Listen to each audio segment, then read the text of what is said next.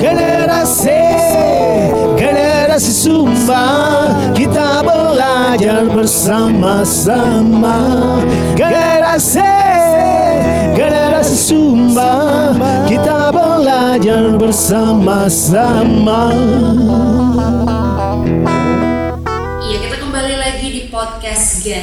Generasi Sumba dan untuk episode kali ini sudah hadir anak muda kreatif dari Sumba Tengah lainnya yakni ada Elan Rambudaya. Halo, selamat sore Elan. Sore Kak Dewi. Terima kasih sudah meluangkan waktunya. Barangkali ada beberapa aktivitas yang kamu lakukan juga dengan teman-teman komunitas. Meluangkan waktu untuk berbagi di sini, mendengarkan bagaimana perjalanan kamu untuk memperjuangkan sesuatu ya, terutama untuk masyarakat Sumba Tengah. Dan sebelum nanti kita mendengarkan cerita lebih jauh mengenai apa sih yang dilakukan Elan Ramudai dan teman-temannya, jadi Ellen ini sebenarnya adalah founder dan juga pastinya orang yang masih menggerakkan satu komunitas yang bernama Rumah Baca Marada Ratu yang kalau bisa dibilang juga memiliki concern terhadap isu lingkungan. Eh, tertahu juga sebenarnya dengan beberapa concern yang lain terutama bidang pendidikan terhadap minat baca dan lain sebagainya. Mungkin nanti akan kita dengarkan lebih jauh ya Ellen ya. Oke. mungkin sebagai awal Ellen bisa cerita kepada kita semua sebagai founder untuk komunitas rumah baca Marada Ratu ini. Awalnya tuh bagaimana sih komunitas ini kamu dirikan dan berangkat dari kecemasan apa nih? Ah, baik, jadi membangun atau membuka rumah baca Marada Ratu ini berawal dari waktu saya kuliah di Jogja itu ah, tahun lalu itu sedang gencar-gencarnya rendahnya tingkat pendidikan, kemudian minimnya minat baca di Indonesia. Kemudian uh, saya juga terinspirasi dari satu komunitas yang namanya Juruk Sumba sekarang sudah menjadi Kareka itu. Oke, mereka saat itu sedang membuka lowongan untuk anak-anak muda untuk menjadi relawan untuk Kareka. Untuk ya, saat itu mereka juga sedang uh, concern terhadap isu pendidikan. Jadi uh, di setiap uh, sudut Indonesia itu mereka mencari anak-anak muda yang bisa mengumpulkan buku untuk anak-anak di rumah baca di Sumba seperti itu. Jadi saat itu saya mulai berpikir, oke sepertinya di Sumba ini khususnya di Sumba Tengah kita perlu juga ada peningkatan minat baca seperti itu. Mungkin juga kita melihat bahwa anak-anak di sana uh, minat bacanya kurang itu karena keterbatasan buku seperti itu. Kemudian pada tahun 2018 itu saya setelah wisuda saya pulang ke sini masih sempat juga mengiku- mengikuti tes.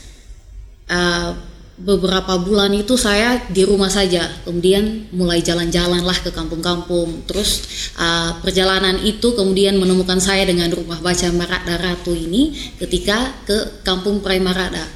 Di sana saya menemukan bahwa anak-anak usia PAUD, SD sampai SMA itu bahkan usia yang kuliah itu mereka setelah pulang sekolah oke ada yang bermain, ada yang uh, istirahat siang, kemudian setelah bangun itu ada yang membantu orang tua, sebagiannya cuma bermain. Tidak ada niat untuk duduk dan kemudian menambah wawasan lain lagi dengan cara yang lain seperti itu. Kemudian uh, di situ timbullah oke sepertinya saya harus masuk ke kampung ini untuk uh, membawa buku-buku mencoba untuk memfasilitasi oke kebetulan dari Jogja saya bawa beberapa buku bacaan juga uh, kakak saya uh, punya banyak buku bacaan jadi kemudian kami kumpulkan buku-buku itu terus kami bawa ke rumah eh, ke kampung Primarada itu sampai di sana rupanya anak-anak antusias karena mereka mendapat buku baru. Oke, mendapat buku baru. Kemudian kita mulai pancing juga supaya mereka bisa akhirnya semua berkumpul itu dengan games-games. Dan rupanya ketika uh, dengan metode belajar dan bermain itu mereka senang seperti itu.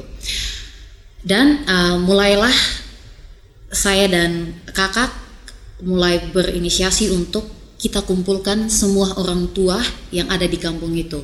Kemudian untunglah kami saat itu didukung oleh orang tua, orang tua dari anak-anak ini.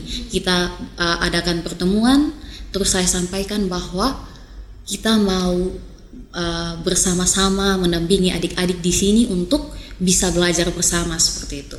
Dan respon dari masing-masing orang tua itu sangat baik. Jadi uh, sejak Oktober 2000 18 itu terbentuklah rumah baca.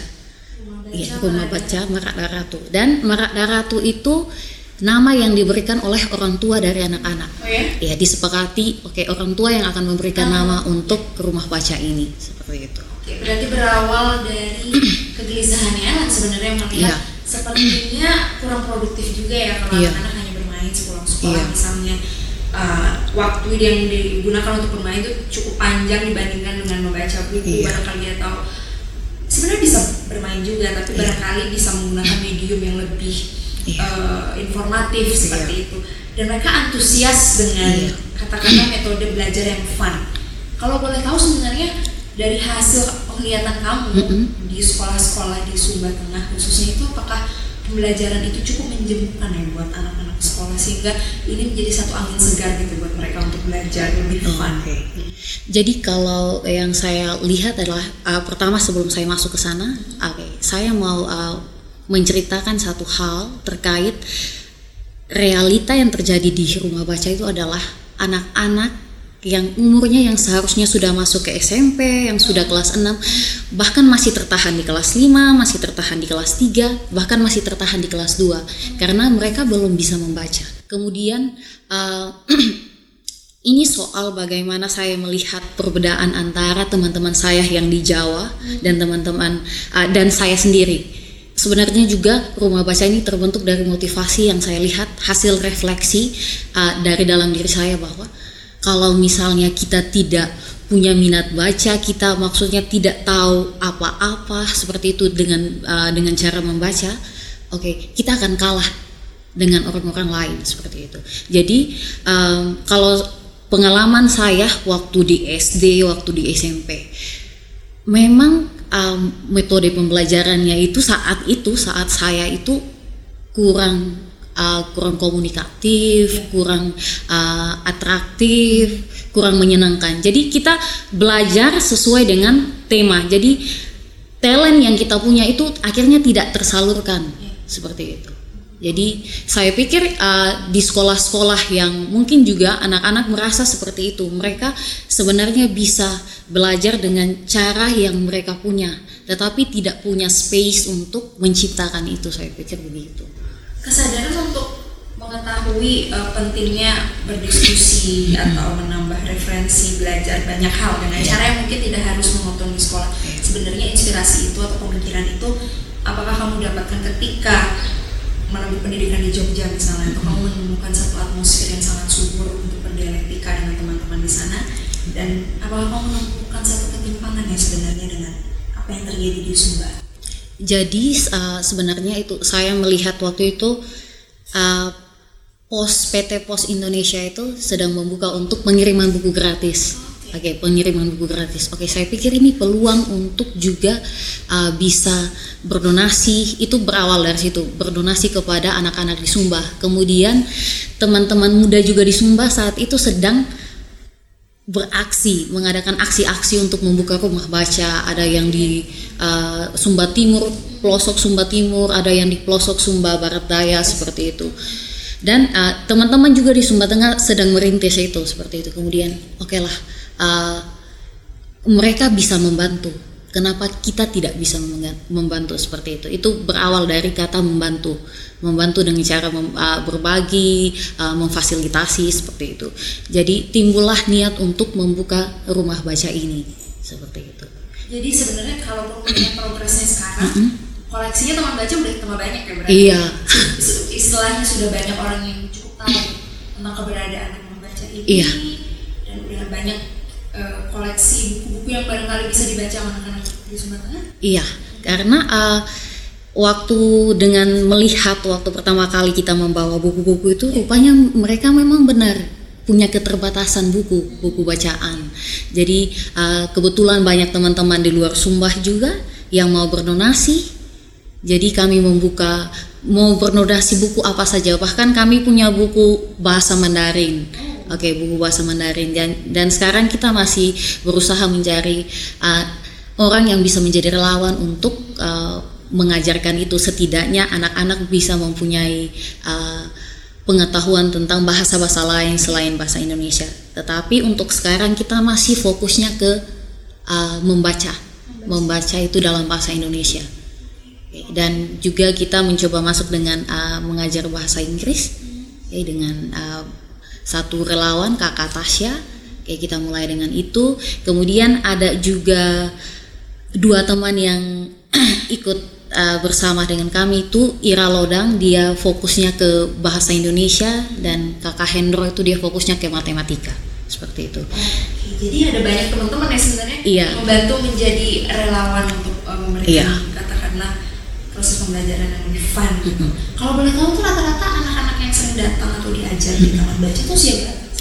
Ada yang uh, anak-anak uh, di sana itu jumlahnya 52 orang. Mm -hmm. Oke. Okay itu mulai dari anak uh, PAUD sampai dengan sampai dengan anak SMA. Oke. Okay. Jadi yang paling banyak itu anak usia kelas 1 SD sampai dengan kelas 6 SD. Kalau anak SMP itu cuma beberapa, anak SMA juga cuma beberapa. Berarti kalau bisa dibilang perlu dibimbing ya lebih iya.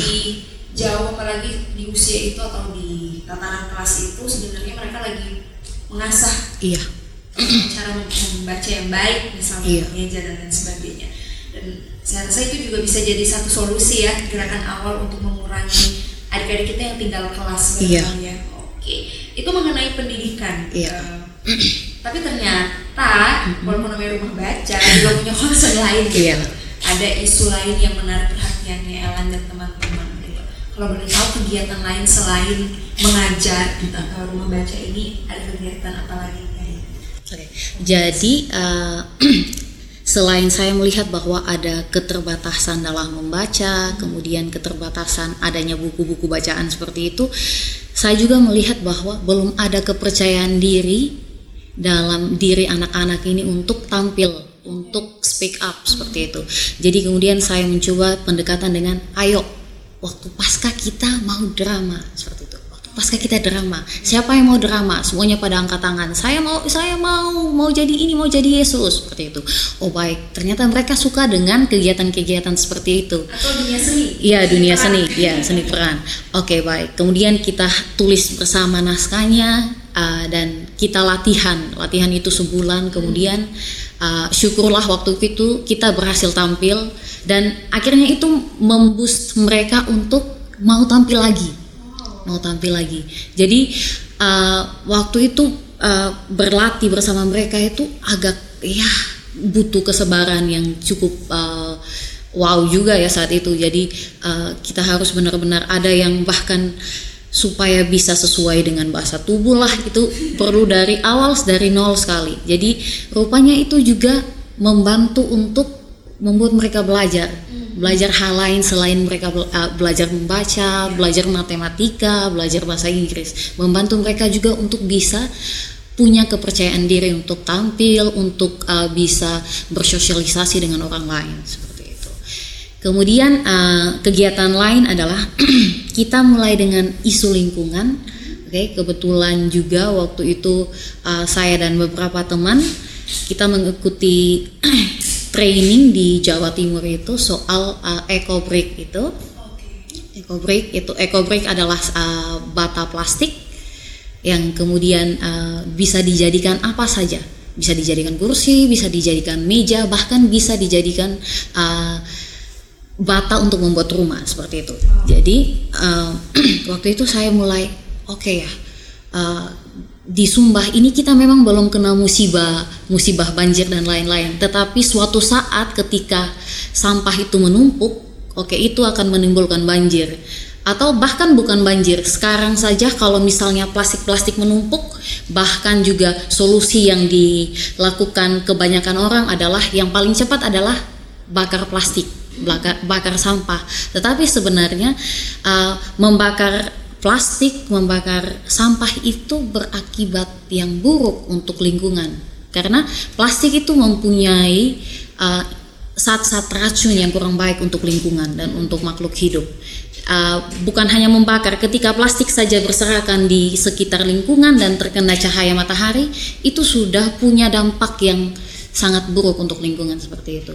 Jadi kemudian uh, saya melihat bahwa anak-anak ini bisa diajak, diajak untuk kemudian sejak dini untuk mengerti bahwa plastik itu kurang baik seperti itu.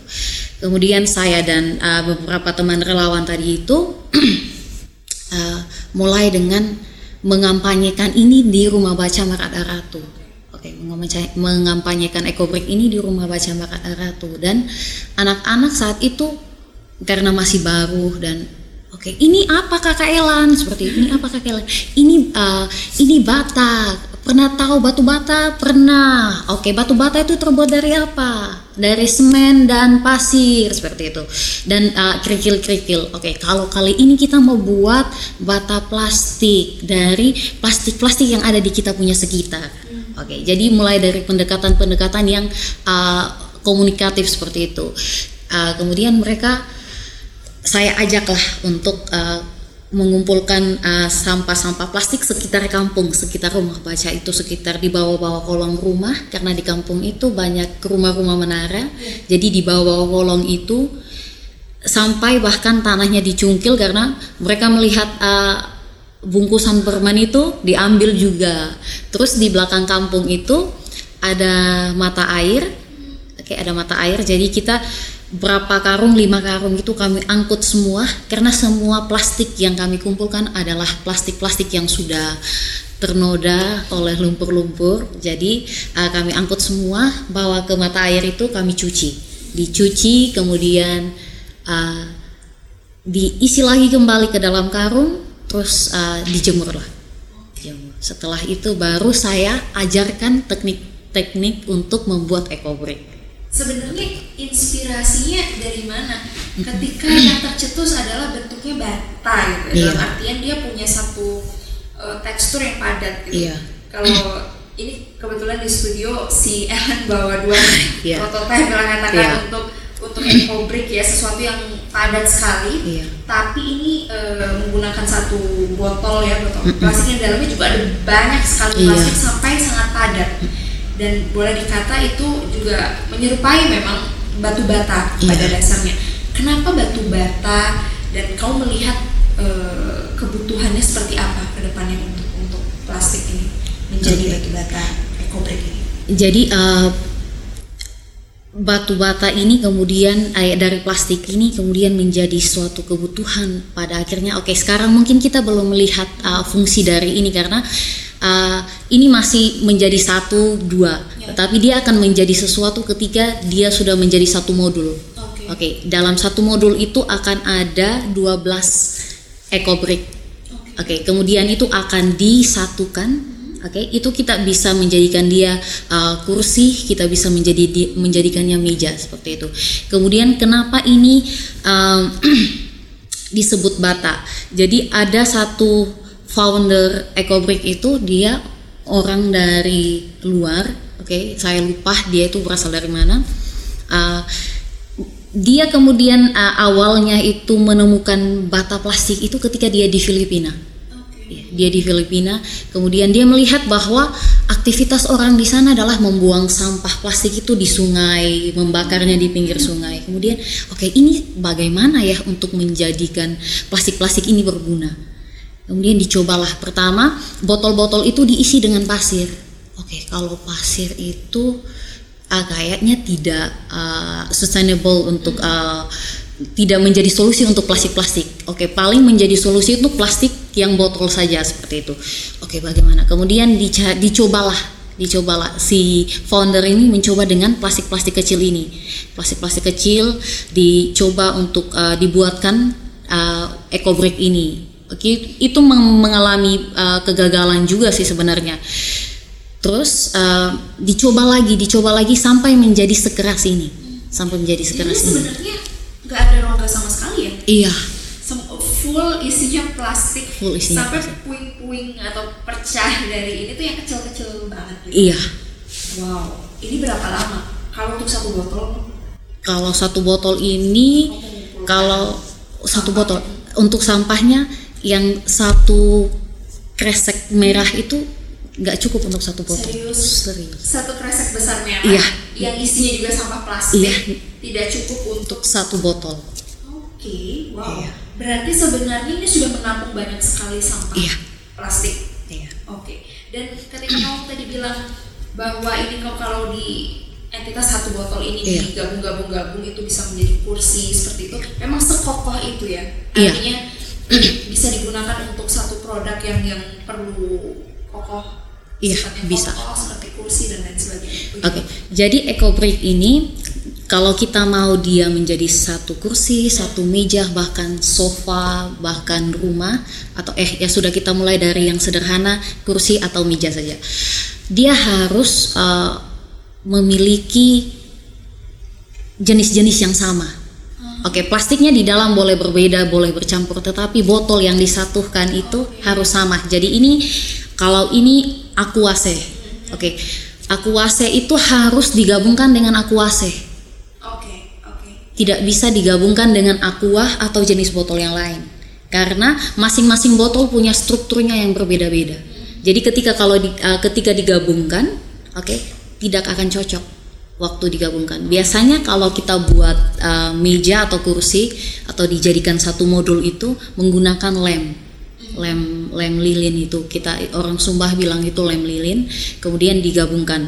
Karena kemudian juga kita merasa bahwa lem lilin itu juga kurang kuat kalau kena air, kena lain-lain itu, kemudian kita mencoba dengan uh, ban bekas, karet bekas itu, kemudian diikat dengan kuat. Oke, itu, itu akan sangat kuat sekali menjadi satu modul yang baik untuk dijadikan dingklik, dijadikan kursi seperti itu. Oke, berarti apakah kamu sudah pernah mencoba sebenarnya untuk menghasilkan atau membuat produk kursi menggunakan ini? Atau ini masih rancang bangun nih?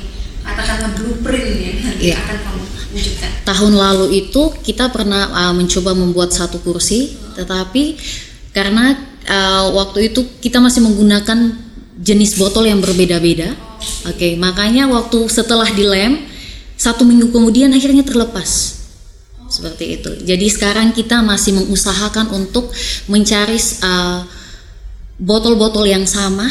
Oke, botol apa pun kita angkat, kemudian kita akan spesifikasikan aquase sama aquase, aqua sama aqua, botol-botol yang lain sama botol yang uh, sejenis. Kemudian nanti kita akan uh, buat lagi uh, eco brick eco brick itu sebanyak mungkin, kemudian baru kita satukan. Oke, kita akan lihat berapa banyak kursi atau berapa banyak meja yang akan dihasilkan. Berarti eh, bicara tentang ini katakanlah ada trial and errornya dulu ya Iya. untuk untuk eh, apa membangun satu meja misalnya Mhm. atau kursi dengan memanfaatkan begitu banyak sampah plastik Iya. sebenarnya. Eh, lalu apakah kalau misalnya membuat meja itu menggunakan eco brick ini berarti ada lapisan lain Iya. Atau ada bahan lain juga menopang? Oke, jadi nanti kalau misalnya eco brick ini mau dijadikan satu modul, nanti jadinya seperti ini kak.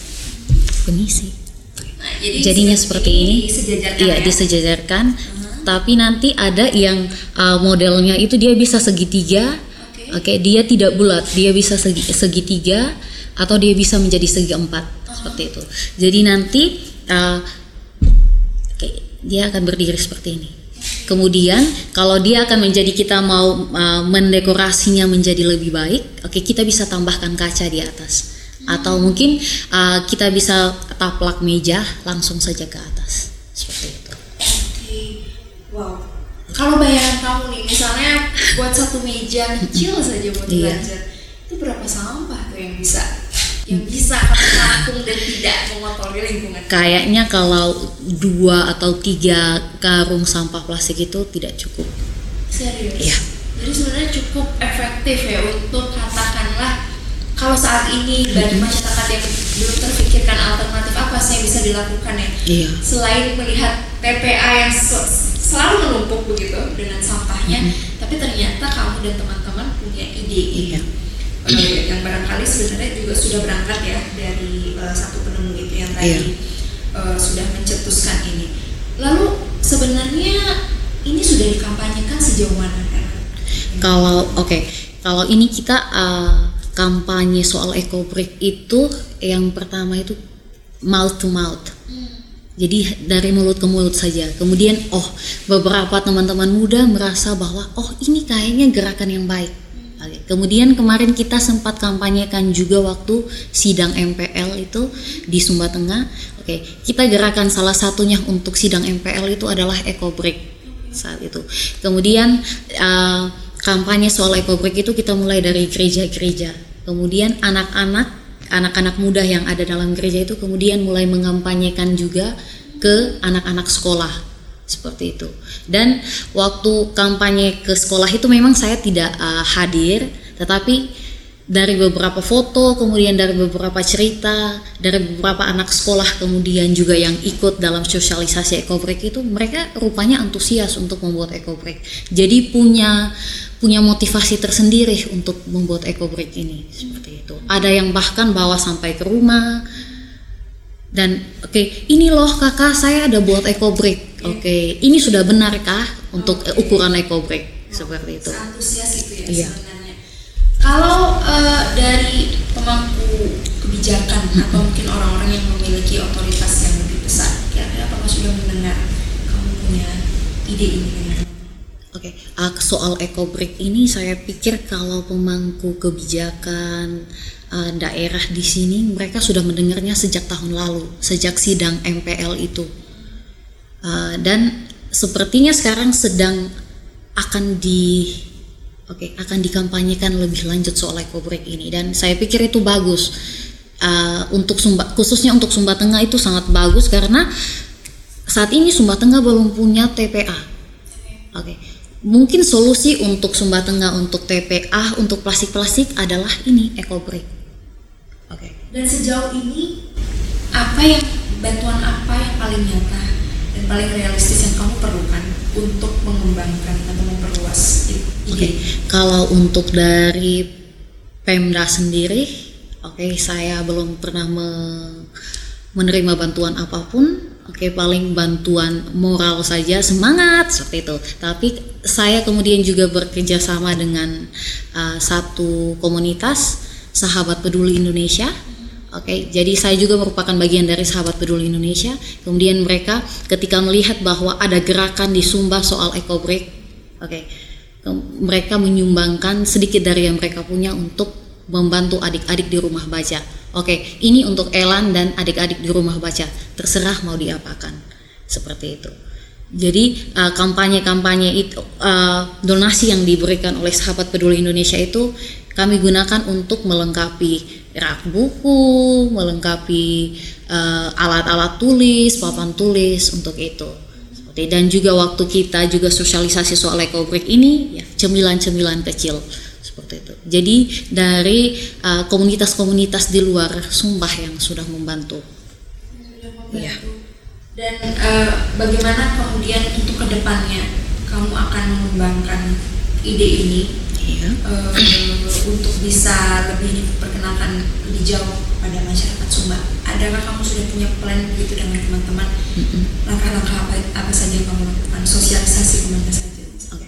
Untuk uh, sekarang uh, rencana kami adalah kami mau buat dulu beberapa modul yang bisa ini loh dari sampah-sampah plastik yang ada di sekitar kita kita bisa menghasilkan ini seperti itu setidaknya kita bisa menunjukkan kepada mereka karena masyarakat saat ini oke ada hasil oke baru I believe seperti itu Perlu result, Iya. perlu bukti. Iya, seperti percaya. itu. Dan kamu sekarang saat ini adalah progresnya masih mengembangkan atau menggarap modul itu ya? Iya.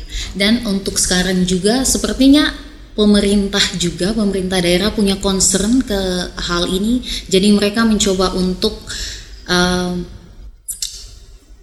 apa ya? Mencoba untuk uh, mendekati anak-anak rumah baca, kemudian untuk yuk adik-adik ajar kita untuk uh, ajar kami untuk buat eco break. Kemudian itu akan di dikampanyekan melalui sosial-sosial media. Oke, sosial-sosial medianya uh, Pemda Sumba Tengah seperti itu. Dan saya pikir gerakan ini akan menjadi salah satu gerakan yang uh, yang akan uh, gencar di Sumba Tengah untuk Eco Break ini karena beberapa komunitas juga sudah mulai mulai uh, mulai merintis Eco Break di komunitasnya masing-masing seperti itu. Oke. Bicara tentang lingkungan terutama plastik gitu ya. Mungkin kamu bisa cerita berangkat dari kegelisahan kamu lah. Selain ada kamu melihat tumpukan sampah yang banyak dan kamu menggerakkan anak-anak kita membaca untuk membantu mengumpulkannya, kemudian membuat prototipe menjadi eco brick ini, ada hal lainnya yang membuat yang masih membuat kamu gelisah tentang plastik yang kamu temukan di Sumba Tengah. Soal plastik, oke. Yang pertama solusi uh, kalau yang saya pikirkan adalah solusi yang paling utama selain eco break ini adalah tempat sampah di masing-masing rumah untuk sekarang kita oke okay, kebiasaan itu sudah menjadi suatu kebiasaan. Oke okay, habis uh, dipakai dibuang. Habis dipakai dibuang. Jadi kesadaran untuk saya harus menjaga lingkungan sekitar itu belum ada. Seperti itu. Kemudian tempat-tempat sampah juga itu masing-masing rumah itu tidak punya. Seperti itu tidak punya. Jadi bagaimana kita bisa uh, menjaga lingkungan kemudian bisa mengumpulkan plastik-plastik itu kalau dari rumah masing-masing kita tidak punya tempat sampah seperti dari itu. halaman domestik yang paling Iya. dekat dengan Iya. keluarga ya, Iya. yang sampah-sampah yang Mm-mm. terkumpul. Oke, barangkali ada hal lain. Mungkin kalau kamu kalau di Bali misalnya atau beberapa daerah itu mereka pemerintah daerahnya sudah mengeluarkan eh, kebijakan tidak boleh menggunakan plastik Plastik. untuk di toko-toko Oh, iya. eh, kecil grosir kecil seperti Indomaret eh, seperti itu yang sudah banyak sekali ada di beberapa kota besar gitu. Dan di Bali sendiri eh, misalnya masih tinggal di sana itu tidak boleh. Jadi kami pun merasakan dan melihat sendiri bahwa di rumah kami bahkan kami tidak punya koleksi lagi Plastik. plastik itu. Kami sudah cukup dibiasakan hingga saat ini menggunakan tote bag misalnya. Oh, iya. jadi ketika kami eh, ke toko-toko kecil atau ke warung-warung bahkan itu kami sudah inisiatif saya harus bawa tote bag atau tas kain yang bisa Yes. saya kantongi setiap saat lalu saya gunakan untuk ketika di kasir membawa barang-barang belanjaan saya. Apakah menurut kamu itu sudah ada di sini atau setidaknya kesadaran dari masyarakat? Bagaimana kamu melihatnya misalnya dari gerakan kecil itu? Oke, kalau saya oke kalau di Bali itu saya melihat bahwa itu uh, gerakan yang sangat bagus ya, keren. Kemudian uh, kalau di sini saya melihat beberapa anak muda yang peduli tentang isu-isu lingkungan itu. Sekarang waktu mereka ke contohnya ke Prima Dewata, ke Orange Smart itu, mereka kalau membeli hand body, kalau membeli bedak itu ketika dikasih sama uh, sama kasir dibungkus dengan plastik, oke Ah, sudah tidak usah itu penting. ya. jadi anak-anak muda sekarang itu sudah mulai sadar sudah mulai punya kesadaran untuk plastik-plastik itu. Kemudian saya juga punya satu penjual tahu oke? Dia menjual tahu itu tidak dikantongi lagi dengan plastik tetapi siapa yang memesan tahu langsung diantar ke rumah. Jadi di rumah itu uh, langsung nanti dibawakan uh, satu bowl itu oke untuk tahu. Jadi langsung diambil tidak lagi tidak lagi dikantongi. Ya Iya, iya. Jadi itu salah satu satu gerakan-gerakan kecil yang uh, sedang diusahakan oleh anak-anak muda Sumba Tengah untuk mengurangi penggunaan sampah plastik kalau soal tote bag dan lain-lain oke saya pikir mama-mama juga sekarang mulai menggunakan keranjangnya Iya, ke mana-mana iya. harus Oke. ke keranjang pasar misalnya Iya, keranjang pasar. Khususnya ASN di Sumba Tengah itu karena memang sekarang Bapak Bupati sedang oke no plastik seperti itu, no plastik. Jadi sekarang saya mulai melihat bahwa mama-mama ASN itu mulai ke pasar membawa keranjang-keranjang belanjaannya sendiri. Seperti itu. saya kira menarik ya maksudnya ada satu kebijakan yang benar-benar sudah berkembang di satu daerah pun sebenarnya di Sumba Iya. juga barangkali eh, harus melihat itu ya walaupun mungkin belum terkena banjir misalnya siapa- kita tidak berharap itu terjadi dan bagus juga kalau teman-teman muda seperti Alan dan kawan-kawan sudah memiliki kesadaran itu tinggal barangkali didukung ya oleh kebijakan yang benar-benar sudah strict untuk tidak menggunakan plastik. Kalau kamu sendiri jejaring kamu dengan komunitas yang concern dengan isu lingkungan itu seperti apa sih? apalagi mungkin kamu punya network di beberapa kota misalnya. Bagaimana kamu berkomunikasi dengan mereka dan tetap uh, mengeluarkan ide-ide yang baru gitu untuk menyelamatkan lingkungan selama ini? Kalau yang di oke okay, saya punya uh, network dengan uh, teman-teman Eco Breakers itu di Jombang, ada juga yang di Bali. Uh, kemudian kita di grup itu saling saling mendukung. Jadi ketika ada, oke okay, saya mau sharing uh, dengan Pemda soal Eco Break. Oke, okay, that's cool. Oke, okay, you have to do it seperti itu. Kemudian uh, adakah yang bisa kami bantu? Adakah yang bisa kami bantu? Uh, kemudian mereka mulai dengan uh, saya kayaknya kurang informasi soal ocean break Oke, okay, ocean break itu jenis eco break tetapi yang dengan sampah-sampah yang masih kotor yang sudah tidak bisa dibersihkan lagi seperti itu. Oke, okay, kemudian kita sharing informasi, sharing informasinya lewat situ. Kemudian untuk komunitas-komunitas khusus yang di Sumba Tengah, kita juga uh, bersama teman-teman relawan, Kakak Tasya, Ira, Hendro dan yang lainnya itu kita sedang membuka kelas eco break kelas eco break untuk teman-teman yang mungkin punya concern terhadap isu lingkungan. Jadi kita membuka kelas eco break siapa pun yang mau datang, oke, okay, kami jemput dengan bahagia seperti itu. Jadi mari kita belajar bersama untuk uh, setidaknya kita sadar bahwa plastik itu kurang baik untuk lingkungan seperti itu. Kita mau uh, menjalankan solusi yang sudah ada di depan mata seperti itu. Dan uh, perjalanan kamu dengan komunitas misalnya tentang isu lingkungan dan isu yang lain apakah kamu juga sempat tampil juga di beberapa forum internasional misalnya internasional untuk berbicara lebih lantang tentang gagasan kalian? Kalau ya. oke okay, kalau soal eco break ini kemarin uh, tidak sempat saya uh, apa ya, tidak sempat saya suarakan di uh, satu forum yang saya ikuti. Tetapi ini menjadi motivasi kemudian kenapa saya dipilih untuk mengikuti itu? Uh, waktu itu saya mengikuti satu um, apa ya kesempatan untuk uh, belajar short course itu ke uh, Australia untuk tourism. Seperti itu. Kemudian ditanyalah uh, kamu punya apa? Seperti itu. Apa yang sedang kamu kerjakan? Oke saya sedang uh, saya sedang dengan anak-anak di rumah baca dan kami fokusnya kepada isu lingkungan dan uh, isu lingkungannya soal apa? Soal eco break. Maka saya jelaskanlah eco break itu seperti apa. Kemudian apa yang bisa dengan eco break itu apa yang bisa membantu anak-anak dan masyarakat sekitar? Dan saya katakan bahwa uh, eco break itu bukan sembarang kita memasukkan plastik ke dalam botol dan kemudian kita lepas begitu saja dia menjadi eco break. Tidak. Eco break itu juga bisa meningkatkan ekonomi meningkatkan ekonomi kalau dia dengan kualitas yang bagus di uh, di setting menjadi sesuatu yang baik, dia akan bisa membantu masyarakat untuk menghasilkan sesuatu seperti itu. Dan uh, kemudian itu dilihat sebagai suatu uh, gerakan pemberdayaan, mulai dari yang anak-anak kecil, kemudian kalau misalnya juga orang-orang di kampung situ melihat itu sebagai sesuatu yang baik dan rupanya sekarang uh, mereka melihatnya itu sesuatu yang baik buat anak-anaknya. Seperti itu. Untuk uh, orang tuanya terjun langsung untuk membuat eco break itu belum. Seperti itu. Tetapi uh, saya percaya bahwa eco break ini bisa menjadi sesuatu yang baik di kemudian hari. Seperti itu. Oke menarik ya. Jadi sebenarnya eco break ini pastinya akan terus dilanjutkan untuk iya. diperjuangkan iya. oleh Ellen dan teman-teman.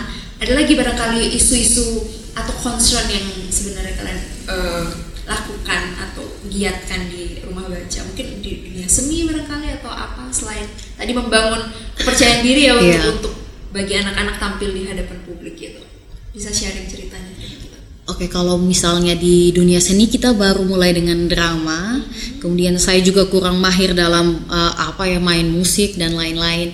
Oke, okay, paling yang biasa kita lakukan adalah bernyanyi bersama okay. seperti itu, tapi tidak bernyanyi yang oke okay, you have to be a good singer leader. Seperti itu tidak. Oke okay, mungkin kalau nanti dengan adanya kakak Tasya juga di rumah baca itu oke okay, kita bisa uh, punya kelas uh, paduan suara atau apalah seperti itu. Kemudian juga uh, sekarang di rumah baca itu kebetulan uh, kami atau beberapa relawan di situ juga fokusnya ke uh, solidaritas perempuan dan anak. Oke, solidaritas perempuan dan anak bagaimana kita mengampanyekan untuk oke perempuan itu harus dijaga, anak itu juga harus dijaga seperti itu. Jadi kita tergabung dalam satu komunitas yang namanya Sopan ya, solidaritas perempuan dan oh, anak okay. ya itu sopan jadi kita terhadap isu-isu isu-isu soal uh, penganiayaan perempuan terus kawin paksa kemudian uh, anak yang kemudian di apa ya anak yang di uh, iya mengalami kekerasan dari orang tua atau mungkin dari lingkungan sekitar itu oke okay. ya sopan fokus kepada itu dan kita juga di rumah baca akan mengampanyekan supaya anak-anak itu mulai menghargai diri mereka, menghargai perempuan seperti itu. Kalau bicara tentang sopan, menarik perempuan dan anak dan kamu tadi menyebutkan beberapa contoh kasus gitu. Apakah itu berangkat juga dari lingkungan terdekat kamu sebenarnya kamu mendengar kisah yang tidak menyenangkan tentang perempuan dan anak? Iya, oke. Okay. Kisah soal perempuan itu baru terjadi beberapa bulan atau tahun lalu ya itu. Jadi seorang perempuan ditangkap untuk uh, untuk dikawinkan dengan seorang laki-laki, tetapi uh, tidak tidak memiliki salah satunya tidak memiliki rasa seperti itu. Dipaksa, dipaksa menikah dengan cara diculik Ya seperti itu itu salah satu aksi perampa, perampasan hak perempuan. Jadi kalau sudah di di Sumba Tengah ini kita namakan itu uh, Yapa Yapa Wawini. Okay, Yapa Mawini. Jadi itu kalau misalnya perempuan oke okay, yang dipercayai oleh orang Sumba sendiri adalah kalau misalnya perempuan itu sudah ditangkap, sudah diculik, kemudian sudah sampai ke rumahnya si laki-laki, oke, okay, di pikirannya masyarakat adalah perempuan itu sudah tidak berharga, sudah tidak pantas dimiliki oleh laki-laki yang lain lagi seperti itu. Oke, okay, seperti itu. Ini ironi ya ketika mendengarkan ada hal seperti itu. Bagaimana dengan anak-anak?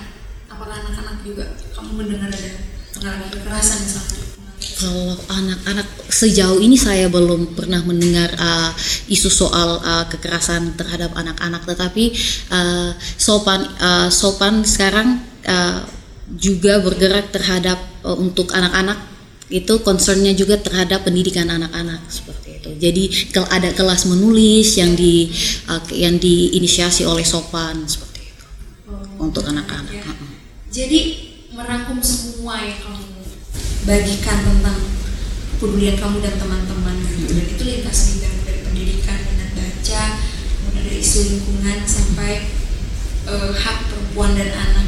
Semangat dasar apa sih yang kamu pegang gitu di uh, komunitas kamu di komunitas Ellen dan kawan-kawan yang lainnya ini sehingga bisa bergerak dengan range yang cukup luas dan bertahan sampai sekarang? Apa yang kamu yakini? Yang saya yakini adalah ketika kita punya sesuatu dan kita berbagi Oke, okay, sesuatu itu akan kembali.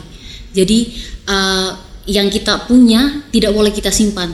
Kalau kita punya pengetahuan soal uh, ekobrik, soal apalah, soal main gitar, kita punya kita punya wawasan yang luas soal uh, hal-hal dalam bermusik. Sebaiknya kita bagikan supaya hal-hal yang kita punya itu tidak matinya di kita, tetapi dia me meregenerasi seperti itu. Jadi kita akan bahagia ketika orang lain bahagia. Jadi ketika apa yang kita punya itu menjadi sesuatu yang membahagiakan orang lain, kenapa tidak seperti itu? Jadi yang saya yakini adalah ketika kita berbagi, oke, okay, orang lain bahagia, kita juga akan bahagia.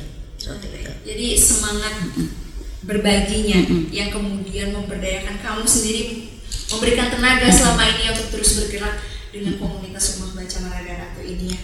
Oke, terima kasih banyak Ellen. Semoga upayanya dengan kampanye ekobrik terus berjalan dan bisa diperdengarkan kepada publik luas dan juga stakeholders pastinya bisa menghasilkan nilai ekonomis barangkali iya. selain menyelamatkan lingkungan dan juga proyek-proyek dan hal yang diupayakan di rumah baca Marada Ratu bisa berjalan dengan lancar dan Amin. barangkali bisa menampung banyak relawan ya untuk berbagi juga dengan anak-anak di Sumba Tengah. Terima kasih Alan sudah berbagi cerita pada kami Nanti kita jumpa lagi pada episode selanjutnya di podcast Kiats.